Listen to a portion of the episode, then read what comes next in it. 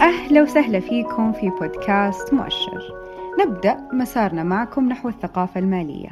وفي أولى حلقاتنا والتي تنشر في خضم أزمة كورونا أردنا أن نعود بالزمن للالتفات إلى أزمات مالية واقتصادية سابقة. مرت على البعض مرور الكرام والبعض الآخر ما يزال يعاني من آثارها ليومنا هذا. اليوم نستضيف الأستاذ مساعد الشطي حاصل على شهادة الماجستير في الاقتصاد ومن الأشخاص المهتمين والمؤثرين أمانة في المجال الاقتصادي. للحديث حول أزمة عصفت بالكويت قبل أكثر من أربعين سنة وما زالت الكويت تعالج بعض رسوبياتها إلى وقت قريب. أزمة سوق المناخ. يا ليت قبل لا ندخل في تفاصيلها أن نرجع نتحدث عن حالة الكويت الاقتصادية قبل الأزمة. بسم الله الرحمن الرحيم. طبعا أنا بس إذا تسمحي لي بس أذكر نقاط مهمة حول المعلومات اللي راح أذكرها في هذه الأزمة وما قبلها وما بعدها ممكن. ألا وهي أن كل الكلام اللي راح أقوله هذا مختص فقط في الكويت رغم أنه توسع التأثير لخارج الكويت وأن كل المعلومات هذه مصادرها محلية لأن هناك مصادر أجنبية نشرت معلومات ولكن المعلومات هذه مو دقيقة. وإحنا دائما عندنا أو كثير من الناس عندهم عقدة الأجنبي يأخذون المصادر منه ولكنها مو دقيقه. النقطة الثالثة هي إن أي شيء مو منشور بشكل رسمي ما ذكرته لأنه قد يفقد المصداقية والنقطة الرابعة وهي مهمة جدا وممكن حتى نطبقها على أزمة اليوم وهو إن من السهل إن إحنا ننتقد شيء في الماضي خاصة إذا كان ماضي قديم حيل ولكن من الصعب إن نتعامل فيه في وقته. يعني على سبيل المثال في أزمة كورونا جميع دول العالم تعاملت مع الأزمة بشكل مختلف. سهل إن اليوم نقول هذه الدولة أخطأت وهذه أصابت وهذه كذا ولكن لو إحنا كنا في الميدان نفسه كان الموضوع راح يكون صعب وراح يبين بعد عشرات السنين من اللي تعامل بشكل أصوب مع هذه الأزمة. نفس الشيء أيضا ينطبق على أزمة سوق المناخ، من السهل إن إحنا نقول والله أخطأوا الجماعة في هذا المكان أو أصابوا في هذا المكان ولكن لازم نراعي الزمن اللي كانوا فيه في الأدوات اللي كانت متاحة بالنسبة لهم. بالنسبة للكويت الكويت يعني بلد ما يفتقر للموارد يعني لو تكلمنا ما قبل النفط ومعتمدة بشكل أساسي على التجارة يعني تصدير التجارة واللؤلؤ حتى لدرجة انه كان السوق الكويتي يعتمد يعني 80% من البضائع اللي توصل الكويت تصدر إلى الخارج.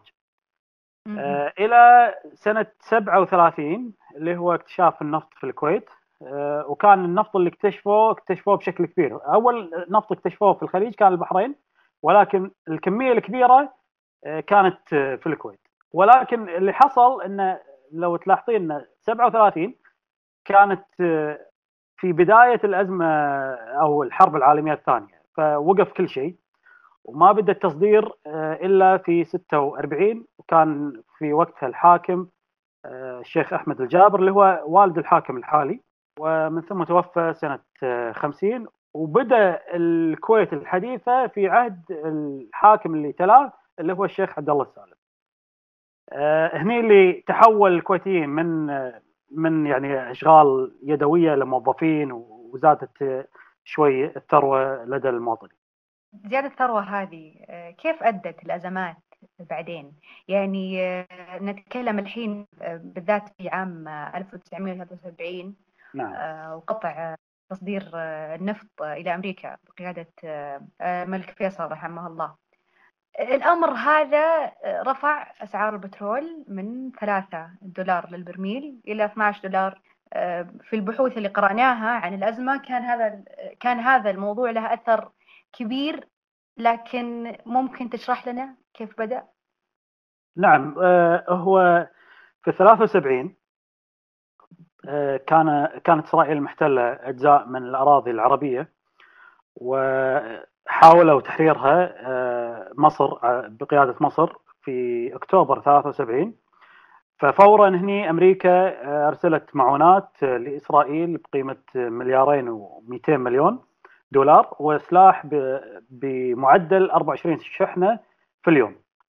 فكردة فعل آه، بقيادة آه، الملك فيصل رحمه الله قرر قطع النفط عن أمريكا. وبالإضافة أيضا إلى التزام السعودية والكويت وليبيا بمساعدات للدول المتضررة بقيمة 135 دينار كويتي بما يعادل بالدولار الأمريكي. وحتى يعني هذا بالمناسبة يعني يعني كان ميزانية صغيرة. هذا المبلغ إحنا اليوم نشوفه صغير 135 مليون ولكن كان كبير جدا في وقته. يعني حتى الكويت ما كان عندها كفاية أن تسدد الالتزام هذا وكان في اقتراح آه، استقطاع 10% من رواتب الموظفين الكويتيين. وهذا يعني ما صار ابدا من قبل ولا ولا بعد بس لدعم هذا الموضوع. طبعا ما تم الاقتراح لأن قدروا يدبرون المبالغ. هذه الأزمة آه، سببت مثل ما تفضلتي بارتفاع سعر النفط تقريبا نسبة 400% ودائما يعني بالبحوث تقول لما تصير في وفرة مالية الناس تحاول تحطها في أسرع أدوات الاستثمار. آه، هني طبعا آه، مع مع الوقت إن دخلت آه، كثير من الاستثمارات إلى سوق الأوراق المالية البورصة الرسمية اللي كانت أصلا مؤسسة في 62 وكأي نظام راسمالي معرض لانهيارات مفاجئه لأن النظام الرأسمالي يشجع المخاطرة. فحصل في 76 تحديدا آه، انهيار في السوق الرسمي وتدخلت الحكومة آه، لإنقاذ هذا الانهيار بصندوق آه، قيمته نصف مليار دينار كويتي. لبس كبح يعني الانهيار مع وضع قوانين. من أهم القوانين اللي حطوها هو تقييد والتشديد على إدراج أي شركة جديدة في السوق. هذا بالذات هذا القانون هو البذرة الأولى لأزمة سوق المناخ. إيش طيب. له الناس معاها الحين معاها فلوس. تمام الحين مع الناس معاها فلوس. وزاد طبعا هم ارتفع مرة ثانية النفط آه، في 79 آه، مع بداية الحرب ما بين العراق وإيران أيضا ارتفع سعر النفط فصار في سيولة ولا في منفذ يقدرون الناس يحطون فلوسهم فيه. فهني أتى شخص اسمه منصور أبو الملح وشريك له اسمه مبارك الفليج في سوق موازي إلى اليوم موجود اللي هو سوق المناخ إلى اليوم موجود هذا السوق. هو سوق لمكاتب عقارية فلانه ما في يعني بزنس صاير وخاصة إن الكويتيين يعني مثل ما قلت لكم إن معتمدين على حتى بالتجارة خلينا ننسى البورصة حتى بالتجارة 80% يصدرون من البضائع اللي توصلهم. فإيران كانت الكويت تصف آه، مع العراق في هذه الأزمة. فالعلاقة متوترة مع إيران والعراق في وضع ما يسمح له إنه يستورد أصلا منك. فالناس كسدت عندهم البضاعة. فهذا الشخص آه، طبعا بالإفادة مالته هو منصور أبو الملح إنه قال ليش أنا ما أجيب شركات خليجية واتداولها بشكل آه، غير رسمي عندي أنا بالمكتب.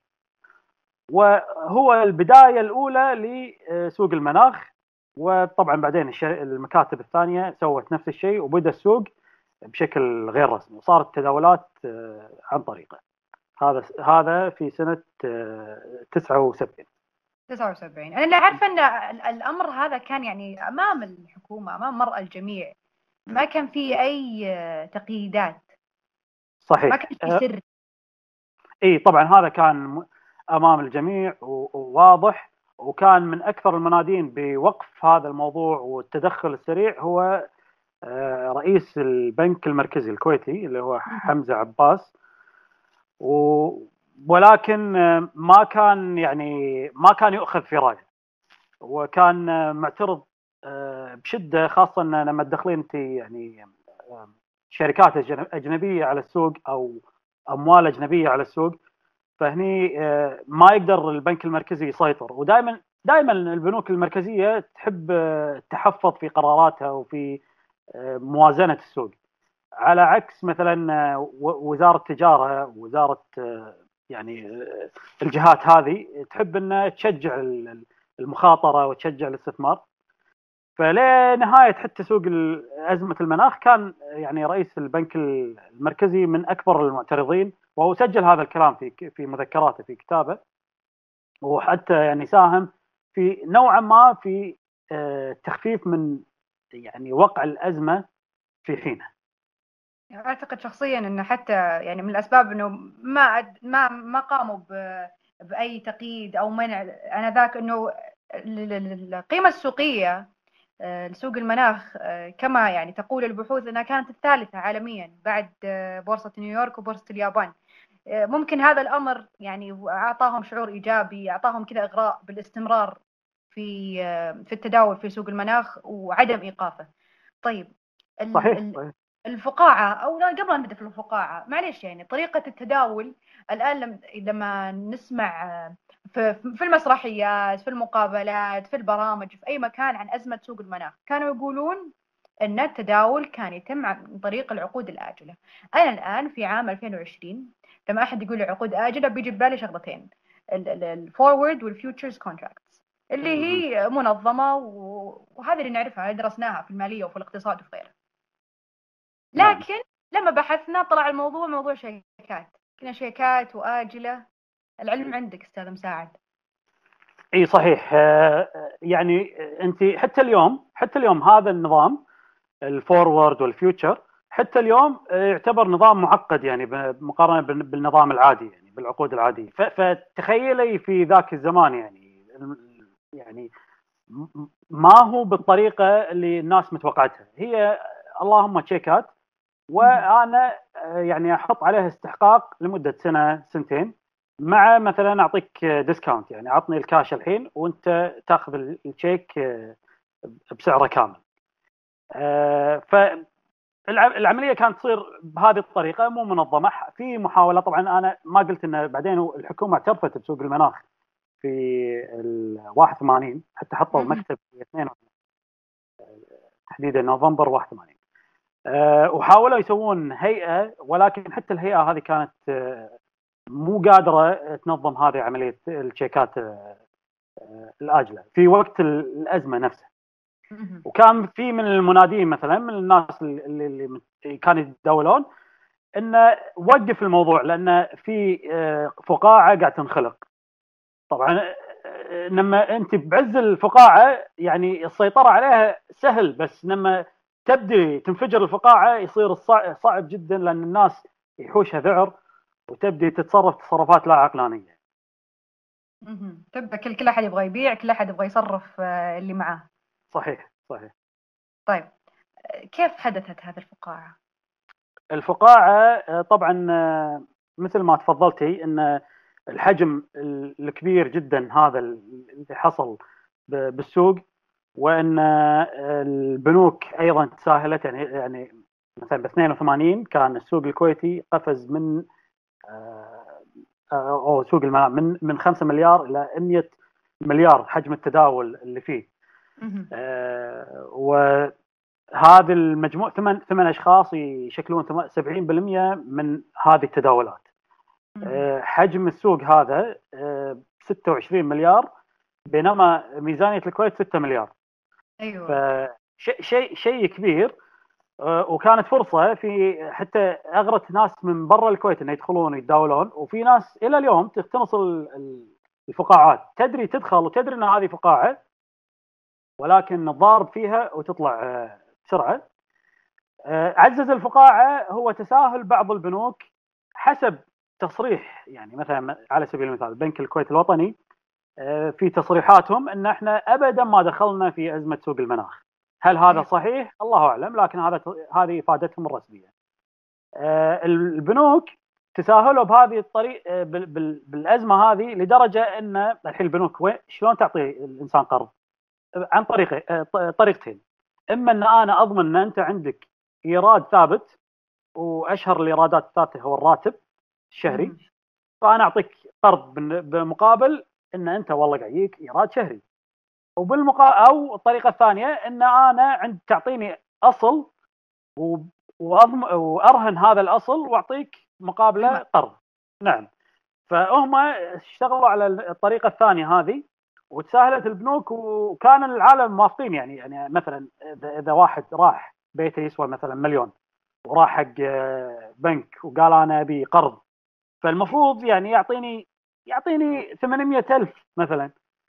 ولكن لما لما واحد يوافق إنه يأخذ 200 ألف فلا في شيء غلط لأن البنوك تساهل يعني يعني خذت تشيكات ومقابل تسوي discount لغاية 70 إلى 80% من قيمة الشيك هذا. واصلا هذا الشيك حتى ما كانوا يدققون إذا كان في رصيد إذا كان فعلا الشخص هذا عنده ملاءه مالية ولا انه فاضي. وطبعا وصارت فوائد كبيرة يعني يعني تخيل إن البنوك تاخذ فوائد خيالية على آه هذه القروض. إلى أن يعني آه يعني اللي لهم باع في هذا المجال حسوا في هذا الموضوع وجاءت امرأة آه والأمانة مو مذكور منه هي المرأة وأنا في بالي اسم ولكن لأنه مو عارف مو متأكد 100% فما راح أذكره.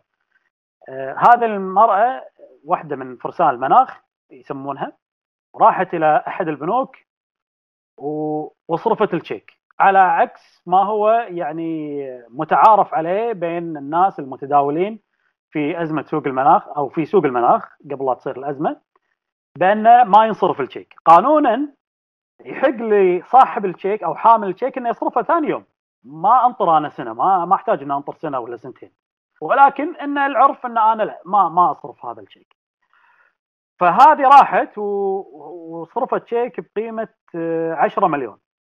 فهني البنك المفروض إنه لا ياخذ يعني يودي الموضوع هذا للنيابة لأن هذا تشيك بدون ما في رصيد كافي وكذا. ولكن لأن هي ذات نفوذ فقالوا لها البنك بسبة علاقاتها قالوا لها إنه ترى رصيد ما في. قالت كم بالرصيد؟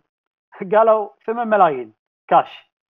قالت خلاص وضافت مليونين من جيبها وسحبت العشرة. طبعا آه هني انتشر الخبر وبدت آه عملية الانهيار في هذه وبدت عملية والذعر ساد بين الناس وانهار السوق مبدئيا 30% ومن ثم آه يعني زاد أكثر من كذا. يعني طبعا كما يعني كما يقول بحث المركز المالي الكويتي في عام 82 في شهر مارس التدهور تجاوز نسبة 50% بس في ستة شهور طيب الحين الناس تسوي تدهور والناس فلست كل خسر ماله واللي خسر بيته واللي خسر سيارته واللي خسر نفسه آه، نعم. استجابة الحكومة للموضوع هذا كيف قدرت تعالجه؟ تمام. أه أول شيء آه، خلينا نقول شنو البنك المركزي؟ لأن البنك المركزي دائما هو يعني عضو مؤثر في أي دولة في العالم وقراراته دائما يعني قوية. ولكن آه، إحنا في دولنا رئيس البنك المركزي يصير تبع الحكومة. آه، بس خلينا اوضح هذه المسألة. ليش ليش إحنا عندنا رئيس البنك المركزي تبع الحكومة بينما بأمريكا مثلا رئيس البنك الفدرالي اللي هو نفس المركزي مش تبع الحكومة. يعني هو ممكن ياخذ قرارات مضادة لقرارات الحكومة ولا يقدر الرئيس الأمريكي يقيله. أيوه. آه ولكن يقدر الكونغرس يشيله بطريقة مطولة يعني نفس ما يشيل الرئيس الأمريكي. آه فليش هذه إحنا نسويها بهذه الطريقة في دولنا؟ لأن إحنا حكوماتنا ثابتة بينما هم حكوماتهم تتغير. عندهم انتخابات للحكومة نفسها. فأنت آه، ممكن إذا كان الرئيس الأمريكي آه، وراه انتخابات يضغط على رئيس البنك الفدرالي إن آه، مش سياسات تدعم القرارات مالتي ولكن على المدى القصير ولكن على المدى الطويل راح تأثر وتأذي الاقتصاد الأمريكي. آه، وهني المفروض لا رئيس البنك الفدرالي آه، يدافع عن الاقتصاد الأمريكي على المدى الطويل ما يشوف بس المدى القصير. ولكن إحنا في الوضع عندنا مثلا إحنا الحكومة الكويتية ثابتة. فهو رئيس البنك المركزي المفروض دائما يعني يدعم قرارات الحكومية لأن الحكومة موجودة ما ما راح تتغير يعني.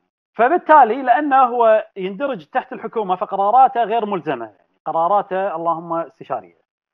فكان من الأفكار اللي اللي طرحها آه، إن وقف آه، إن ياخذون البنوك رهن للشركات الخليجية، على الأقل الشركات الكويتية ممكن تسيطر عليها، طبعا اغلب كثير من الشركات اللي اللي كانت في سوق المناخ أصلها شركات خليجية يعني من غالبا من البحرين ومن الإمارات. أيوه.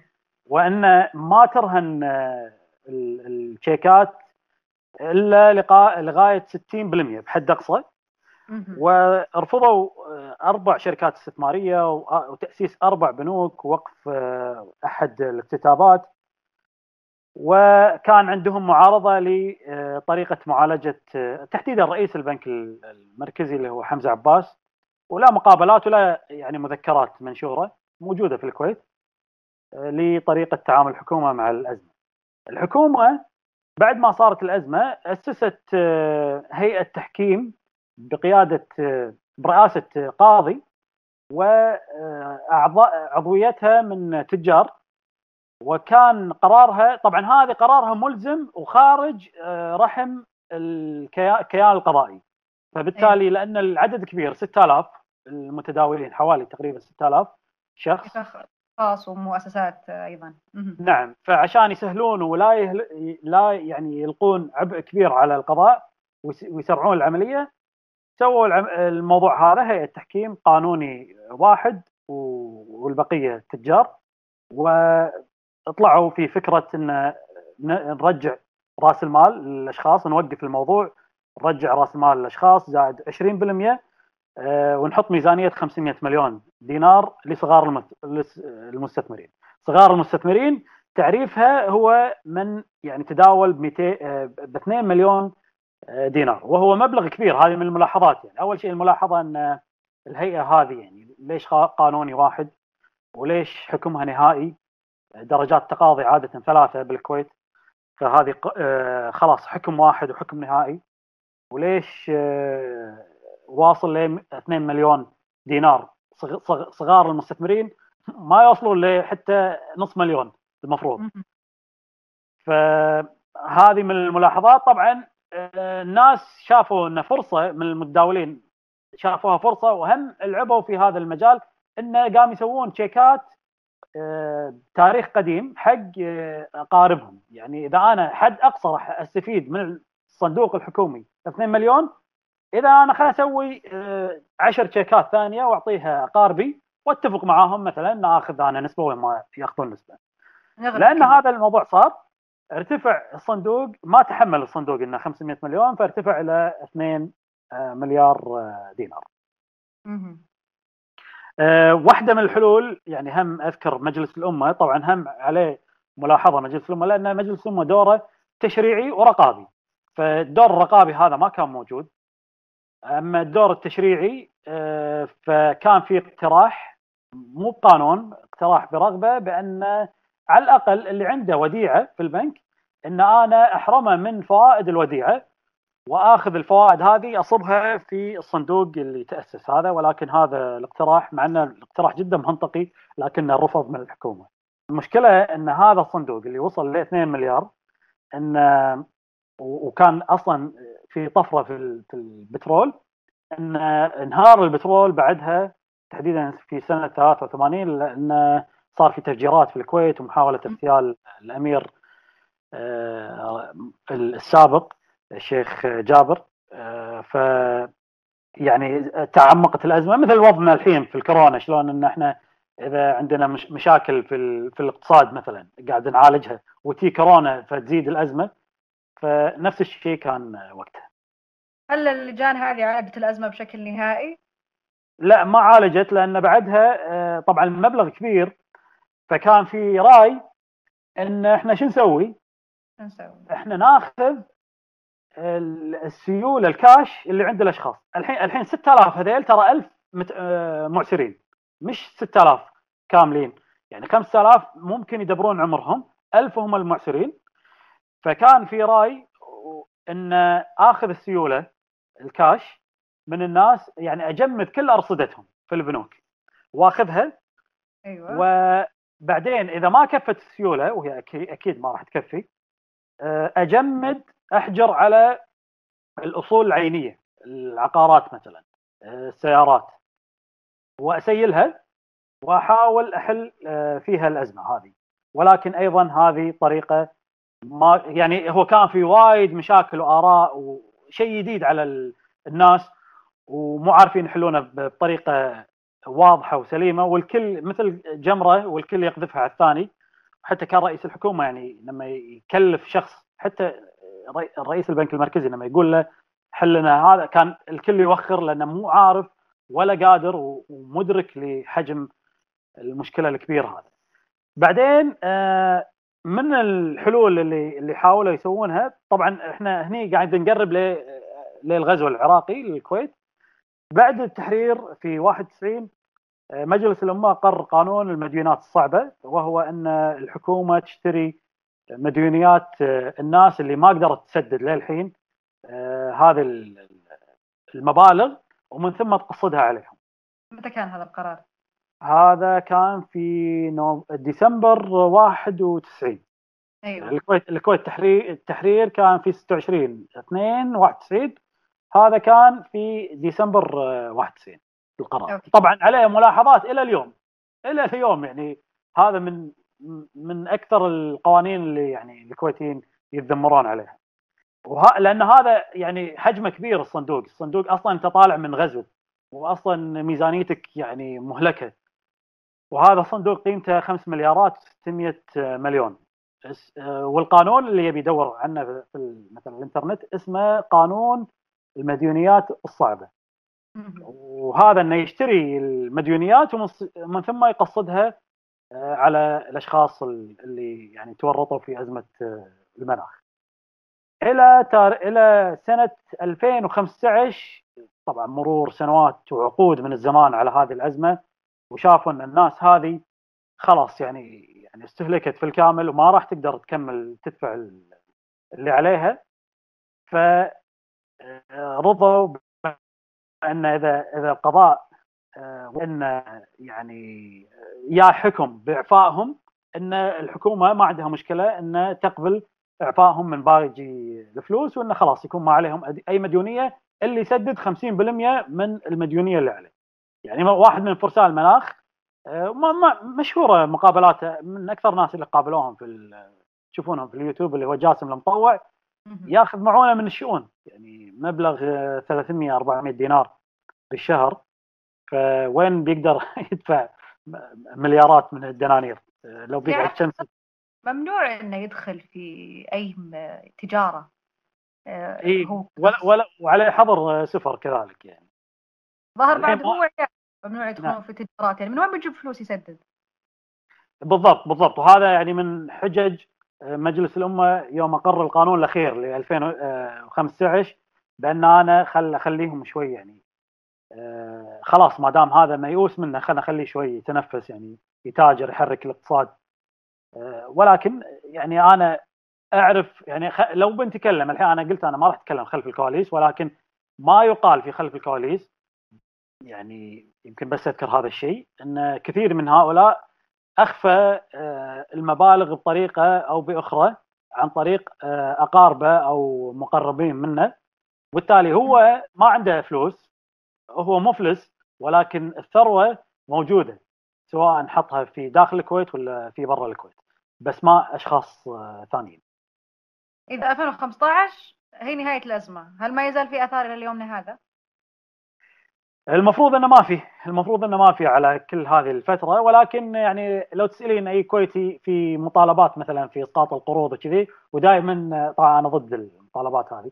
آه، دائما يستشهدون في آه، القانون مال المديونيات الصعبة. إن ليش؟ عدد محدود من الأشخاص آه، تسببوا في أزمة وأنت كافأتهم في 5 مليارات 600 مليون وليش المواطنين ما تسوي معاهم نفس الشيء. فأنا أنا رأيي بأن هذاك كان خطأ ما نبي نسوي خطأ ثاني. و... الواحد يتحمل يتحمل نتائج أفعاله. بالضبط بالضبط. وطبعا هم من حتى هذا قانون المدينات الصعبة. هم رئيس البنك المركزي السابق مع إنه كان طالع هو طلع من البنك المركزي من 83 طلع. ولكن أيضا كان معارض له لأنه كان هو مستشار في مجلس الأمة، مجلس الأمة يبون مستشارين يعني حتى لو كان متقاعد بس يجيبها كمستشار لأن النائب ما يفهم كل شيء فيجيب مستشارين من برا. هو عارض بشدة حتى هذا قانون المدينات الصعبة. والغريب إن هذا يعني صوتوا عليه الموافقة جماعية إلا شخص واحد يمكن نائب واحد. ما أدري حتى أو نائبين يمكن اللي اللي رفضوا القانون. بس مر القانون وتفعل. اذا باختصار الأزمة ارتفاع أسعار النفط. في عام 75 بعدها بكم سنة ارتفعت زيادة الين 40 آه، دولار للبرميل. الناس صار معها فلوس. صارت تستثمر في أي شيء. استثمرت في في البورصه الرسمية. ارتفعت البورصه الرسمية. ارتفعت ارتفعت ارتفعت الين ما طاحت.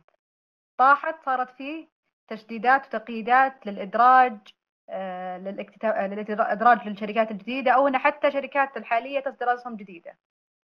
بعدها صارت الناس تبغى طريقة أخرى تستثمر فيها أموالها. قاموا فتحوا سوق المناخ. سوق المناخ صار كل أحد يدخل فيه من هنا ومن هنا ومن هنا وصاروا يجيبون شركات من برا. عاد الله أعلم شركات صدقية ولا لا ولا وهمية. لا ورقية تداول اي هو شركات ورق يعني هو بالأخير كان تداول على ورق. شيك مكتوب عليه الاستحقاق بعد سنة بعد سنتين يعني بشرط أساسا غير قانوني. لين جت واحدة أو واحد وصرفته في البنك قبل موعده والناس استوعبت إنه أوكي أنا أقدر أصرف فلوسي قبل موعدها. كل أحد صار يحاول يسحب من هنا ويسحب من هنا ويسحب من هنا وينقذ نفسه ويمشي. واستمرت الكويت تعالج في الأزمة إلى 2015 صحيح. وللأسف نعم.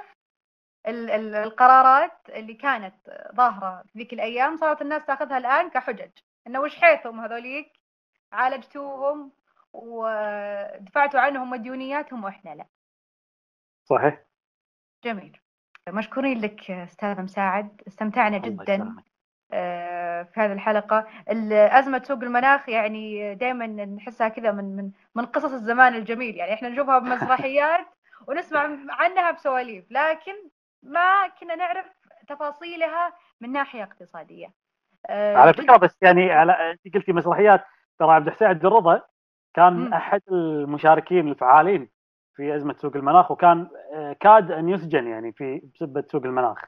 أيوه. وحاشيته أزمة قلبية بسبة آه، انهيار الأزمة. الله يرحمه. والله يرحم كل من تأذى من هذه الأزمة. آه، عموما مشكورين جدا على وقتك أستاذ مساعد. أسعدتنا وشرفتنا وفعلا فعلا استمتعنا في هذه الحلقة. الله يسلمك. نراكم في حلقات قادمة ومكملين معكم المسار. شكرا لكم.